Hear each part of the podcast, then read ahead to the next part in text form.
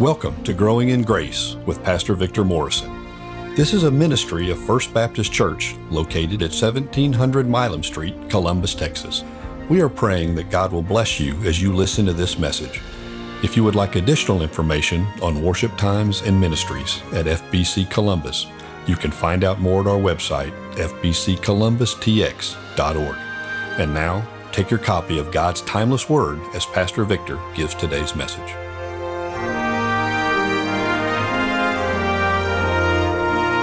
Welcome back to Growing in Grace. I'm glad you joined us again. I have a message that may be especially appropriate at the beginning of the year, but whatever time you're listening to this, hopefully it'll be a blessing to you. But I want us to look at Habakkuk. It's in the Old Testament. Habakkuk, he's one of the minor prophets. Chapter 2, verses 1 through 4. Uh, you'll hear in the midst of this um, passage, he'll say at one time that he wants to listen for what he will say to me. I thought that would make a good title for where I feel the Lord wants us to spend our time today is considering that topic, what he will say to me. Has God spoken to you about this year, 2024? Is there anything in particular that you're listening to as he's saying uh, different things to you? You know, Habakkuk's name actually means embrace. Some people wondered if that name embrace or Habakkuk was actually given to him because little did he know he was going to face a time in his life whenever the people of Judah in the southern kingdom were going to be misbehaving and disobeying and all of these kind of things to such a degree he was just he was really disappointed and he was really downcast about it. So he begins to take it to the lord and he can't understand why God is not doing something. So he starts talking to the Lord about it. And then in the midst of that, God says, Oh, yeah, I've got a plan, and you won't believe the plan, uh, even if I were to tell you, I'm working in your day. And so it's, he's like, Oh, great. I knew you'd be working, you know. But then when he, he reveals the plan, the plan was that the Babylonians were going to come and they were going to destroy uh, the southern kingdom of Judah. And so that was not exactly what the prophet had in mind. So, wouldn't it be possible that early on the Lord led his parents in giving him this name Habakkuk, which means embrace, because maybe he just needed God to embrace him. Maybe he needed to realize that God has already got the whole world in his hands. Did you ever sing that when you were growing up? You know, some people call this man Habakkuk the doubting Thomas of the Old Testament. But I'm not sure there was so much doubt as there was just confusion. That's why he asked why questions. If you were to read through chapter 1 in verse 3 and verse 13, he definitely asked the Lord, I, I don't understand. Why are you doing it this way? Could that maybe describe how you feel at the beginning of this uh, new year? Maybe you're needing to hear God's voice, the clarity that only God could give. There is something unique about this prophet. You know, uh, they say that more than likely he was speaking sometime after the Battle of Carchemish, which happened in 605 BC. Uh, but we don't know for sure because nobody really knows that much about this man. Uh, his birth is not recorded in the scriptures his parents are not recorded in the scriptures, and his death is not recorded in the scriptures. All we have is this book. And it's really unique because what he's doing is he's uh, in a monologue, not with his people, but he's in this dialogue, rather, with the Lord. So he's dialoguing with God. He, you know, he'll speak to God, and then God will speak to him. He was not speaking for God to the people, but he was speaking to God about his people. And so in 56 verses, he goes from having a problem with the way the Lord is doing things to praising the Lord. How did he get there? How can you get there? How can I get there? Well, I want us to look at four different steps that he took. And I think if we take these, we're going to hear God's voice and it's going to make a huge difference for us. Let me read the four verses and then share the four points. Each verse has its own message, I feel. He says in Habakkuk chapter 2, verse 1, I will take my stand at my watchpost and station myself on the tower and look out to see what he will say to me and what I will answer concerning my complaint. And the Lord answered me, Write the vision, make it plain on tablets, so he may run who reads it. For still the vision awaits its appointed time. It hastens to the end. It will not lie. If it seems slow, wait for it. It will surely come. It will not delay. Behold, his soul is puffed up. It is not upright within him, but the righteous shall live by his faith. Let's go through those verses one more time, sort of pausing after each verse and seeing what we can learn. The first verse, to, to me, it says that if I want to hear God's voice, then I'm going to have to watch. I'm going to have to watch for his vision. When the prophet wanted to hear what God would say to him, you know what, what verb he used? He used the verb look. He used these words I will look out to see what he will say to me. You know, that's interesting. I would have used the word listen, but he doesn't use the word listen. He uses the word look. And so I think, oh, he's talking about watching. You know, I think that today this could compare to you and me, any of us who know Christ as our personal Lord and Savior, spending daily time with God, looking in His Word, saying to the Lord, Lord, I long to hear your voice. You know, the Bible is not just what God has said in the past, the Bible is what God is still saying, even in the present. So when it comes to watching, what things can we learn from verse 1? The first thing I feel, if we're going to watch for his vision, we have to realize that watching requires a decision of the will. He says, I will take my stand at my watch post and station myself on the tower and look out to see what he will say to me and what I will answer concerning my complaint. So I, it just stood out to me. I thought, you know what? We cannot go by our feelings, by our emotions in terms of daily spending time with God and spending time in His Word. If we depend only on feelings, then if we're up and we feel great about things, we're going to meet with Him. But if we're not feeling great about things, then maybe we're going to try to fix things and we're not going to meet with Him.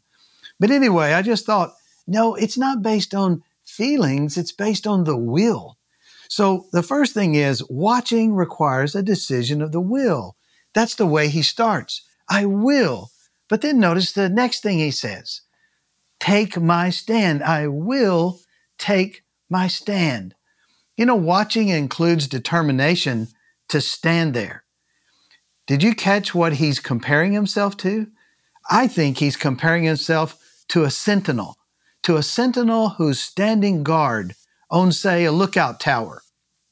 It's very similar, if you think about it, to Ezekiel chapter 3, verses 16 and 17, or Ezekiel chapter 33, verses 2 through 9. Both of these prophets, some have even said maybe they were actually, uh, their day job or their night job may have been, uh, you know, serving as a guardman. Maybe that's what they did. I don't know. Maybe they had to rotate, taking turns with security. But all I know is he says, I'm going to take my stand. And so when I thought about the word stand, I thought, yes, he's going to have determination. He's going to stand there. I believe that watching also accepts the duty that has been assigned to us. I thought it was significant that he uses that personal pronoun when he said, I'm going to stand at my watch post. I'm going to stand at my watch post. You know, this speaks to me of diligence and dependability. Are you faithful with the responsibilities that God has given to you? I couldn't help but wonder if back then, just say around Jerusalem, if they had towers and if they took turns, they rotated these security men who would stand out there on that tower and watch.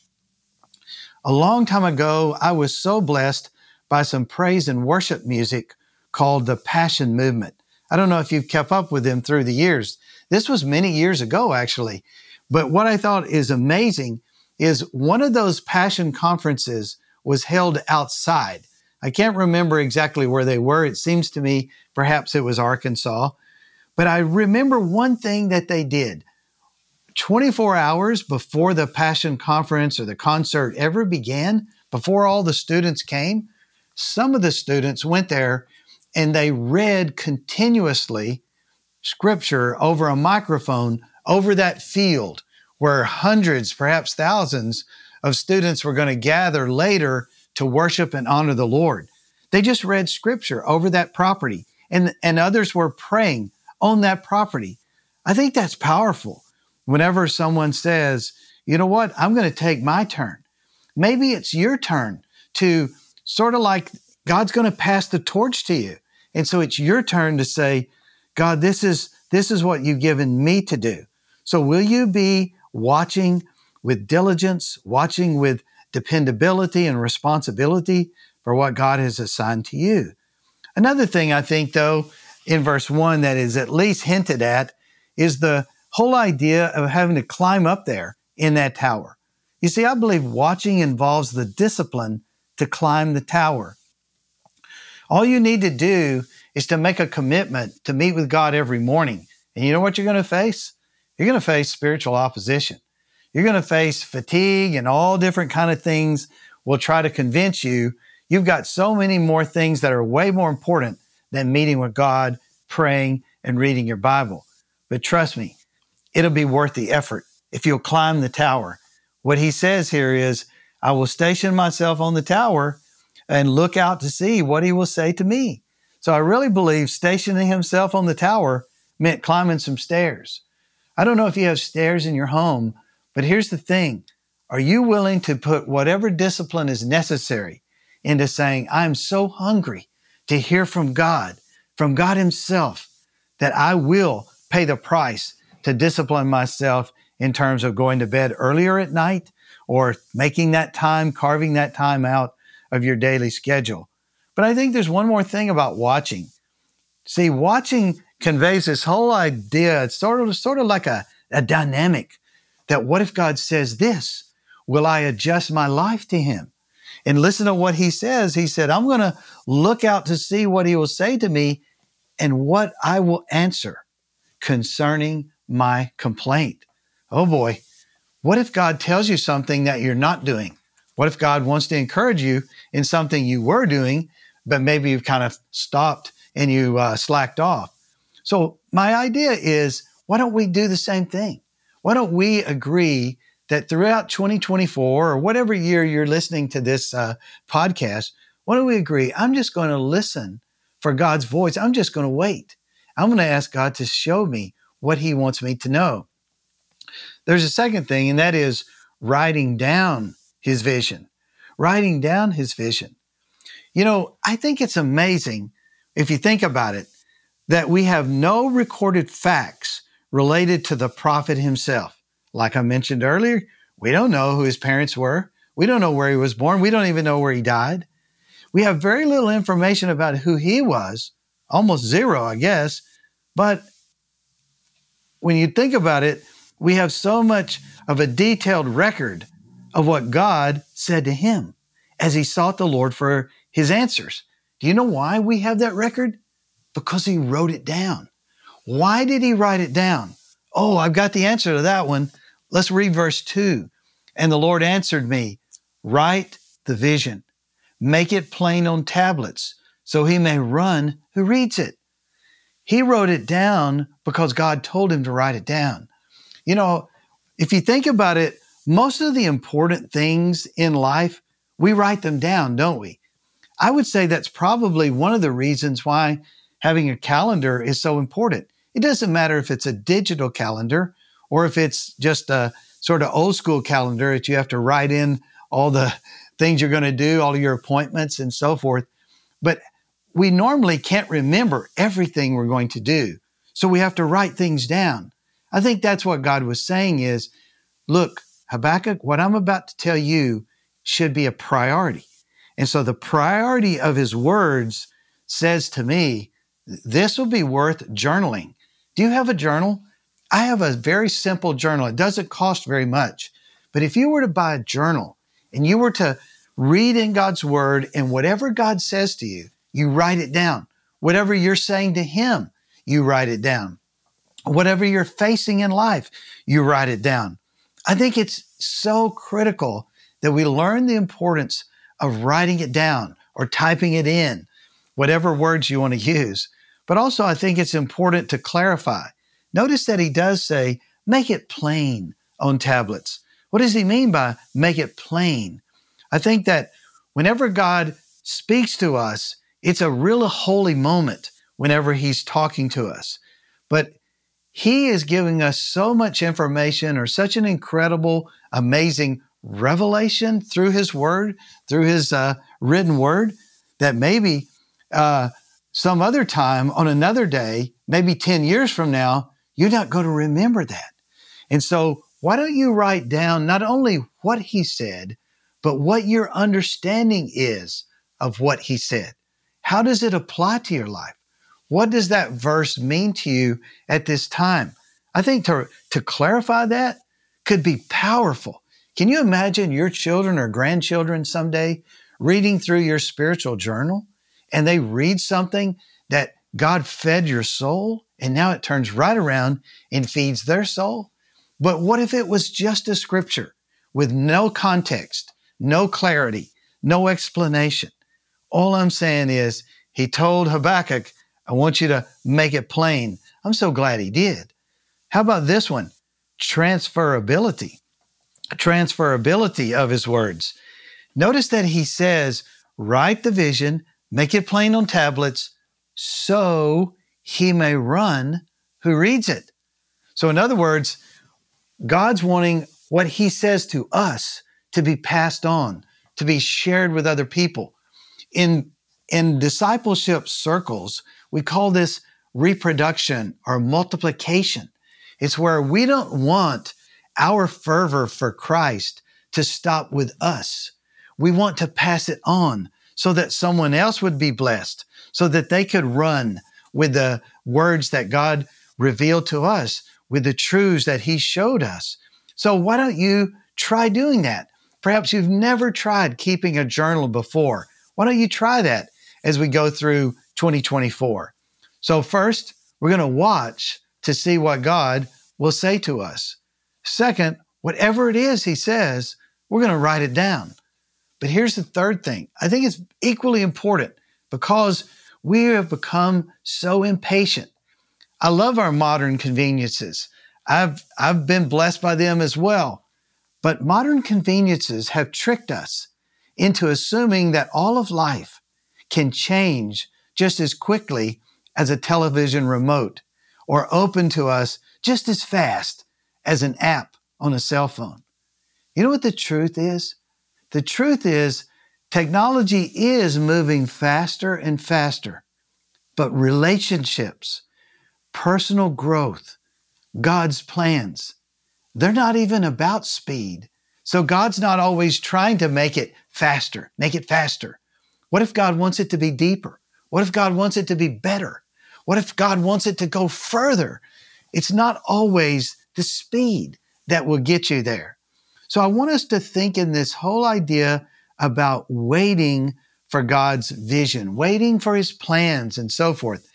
I think there are some things that are mentioned in verse three that can help us with this, help us to have an understanding of it because if it doesn't happen immediately, sometimes we sort of, you know, become discouraged. We can despair.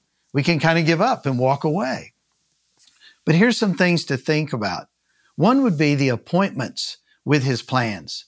He does say that his vision awaits its appointed time. So if the vision has to wait before it becomes a reality, that means me and you, we we also, we have to wait. And so just know though that waiting doesn't mean it's not on the calendar. You see, there are appointments that God has, and He says, it's not time right now. You want it right now, but it's not time for it right now, but it will come. But notice the accuracy of his plans. We may feel like God's will is moving so slow, or maybe even think, well, I don't even think it's going to happen anymore. But here's what God says about his plans. He said, it hastens to the end, it will not lie. Wow. I think that's pretty clear, right? He's accurate when he says things, when he promises things. If he says, My son is coming back to this earth, you can guarantee his son will come back to this earth. If he says that he goes to prepare a place for us, you can rest assured he's preparing a place right now in heaven so that we'll be able to go there and join him. Whatever God's plans are, they're accurate. Whatever he says about them, it is accurate. But also, there's this anticipation. We have to anticipate his plans. You know, I like how uh, practical scripture is when it says, if it seems slow. have you ever been there? It's like, oh, Lord, I know you want this. You've told me this over and over again. So he says, if it seems slow, wait for it. Why?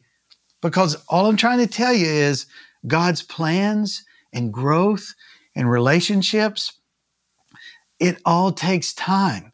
And so God is not, his highest priority is not speed. His highest priority is his glory.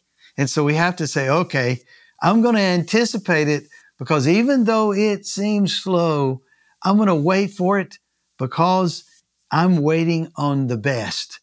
That's the assurance about his plans, the assurance about him. He says, really comforting words, I think, for any soul. The very last words in verse three are these It will surely come, it will not delay. How about that? Man, maybe a long time coming, but it will come. Well, I can remember uh, so often when I was in college and then later when I was in seminary, I just thought, man, I'm never going to meet my wife. I'm never going to meet the one that God has for me to marry. And so there was so much disappointment and, and I would just be down about it. But you know what? I just kept waiting and I kept waiting and I was waiting on the best. And I feel like that God has blessed me so much with my wife, Jody. And I know God will bless you that way. If you're still single, don't give up. Just keep waiting. Let God work it out in His time because He will work it out. You can have assurance that it will not delay. It will surely come. Well, let me close with the last of our uh, four verses here, verse four, where the prophet says, uh, Behold, his soul is puffed up. Who is his soul? Are we talking about the prophet's soul? No, I don't think so. God's still talking, and I think he's talking about the Babylonian king. Behold, his soul is puffed up. It is not upright within him, but the righteous shall live by his faith. I think there's a big contrast between those who are walking with God and those who are not walking with God, those who are walking away from God. And so the final point would be this one walking in his vision. You know, the Bible says quite clearly in 2 Corinthians 5 7 that we're to walk by faith, not by sight. So if you're just, you know, looking around you and you're thinking, I just don't see it, I just don't see it, just know that we walk by faith, by trusting God's promises, by trusting in what He's revealed to us in His Word. You know, but what does that even look like, walking by faith? Well, I think Habakkuk jotted it down in his journal. I hope you're going to jot down some things in your journal. Uh, if you're not doing it now, I hope you will begin doing that because he jotted down what the faith walk looks like. So I want to close with these three things about walking by faith. I think one would be walking uh, by faith is walking in humility. Walking in humility. You know, when he says that the king of Babylon, his soul's puffed up, if you wanted to check out Daniel 4:30, you would see what happened. Yep, the king of uh, Babylon, all right, Nebuchadnezzar, he was so puffed up. He said, "Look at Babylon. Look at my kingdom and all I did. And pretty soon he was he was humbled by the Lord and he came back to say, you know what? God is the Lord God Almighty. And so No wonder we are told over and over in Scripture to humble ourselves, walk in humility as you wait upon God's uh, promises to be fulfilled. But the other thing about walking in faith or living by faith would be walking in integrity. You know, God can see when things are not right within us. He looks at this Babylonian king, and you know what he said? He said, You know what? It's not upright within him. It's not upright within that guy. So God can see these things. So that's why integrity means I'm the same way every day. I'm the same way in town and out of town. I'm the same way on the weekdays and on the weekends. And so learn to have that consistency that is described best by our word integrity. But then one last thing, once again, I want to strengthen that point of walking by faith also means walking in certainty. That's why he says, the righteous shall live by his faith. Wow, that's it. The righteous shall live by his faith. So we should learn to listen closely for what God says. Write it down. Wait for it to happen. And until it happens, keep walking in integrity, walking with certainty, walking in humility. And I guarantee you, good things will be ahead. Do you remember a guy who was not walking in humility named uh, Saul at that time? Later, he, his name was changed to Paul. Yeah, he was really mistreating Christians and he was riding real big in the saddle until he saw a bright light on the road to Damascus. And as a matter of fact, that light was so bright, he fell off his horse. And he had a little conversation with, with Jesus. And the Lord uh, talked to him about God's vision for his life. You see, he wasn't checking, he wasn't listening. He didn't want to know God's vision. He already had determined he needed to exterminate all the Christians and arrest all of them. But you know what? God said, Nope, that's not it. I'm going to humble you down. And you know what? He lost his sight. He lost his sight until the day that he said, Lord, I want to see your plan in my life. Do you want to see God's plan? I believe God wants to reveal his plan. I don't believe God plays hide and seek with us. I believe God wants us to know his will. So why don't we pray for that together as we walk through this new year together? Let's pray together. Lord, thank you so much for uh, the time to look into your word with my friends. I pray you bless each one. Thank you for each one and for what you have planned for them. I just pray your very best for them, but they're going to need to really understand uh, your your will, to know what your plan is, to know what your word says. And so, in order to do that, they're going to have to carve out time to wait, to wait at their tower, to wait in their chair or their couch or wherever they spend time with you. So, help them to take time every day to listen to what you'll say through your word and to write it down, to wait for it. And then when they're in between, just to walk in integrity. But thank you so much, and I pray you have blessed my friends today. In Jesus' name we pray. Amen. Well, thank you so much for listening to Growing in Grace. I pray that's exactly what would happen this year. Go and grow in grace.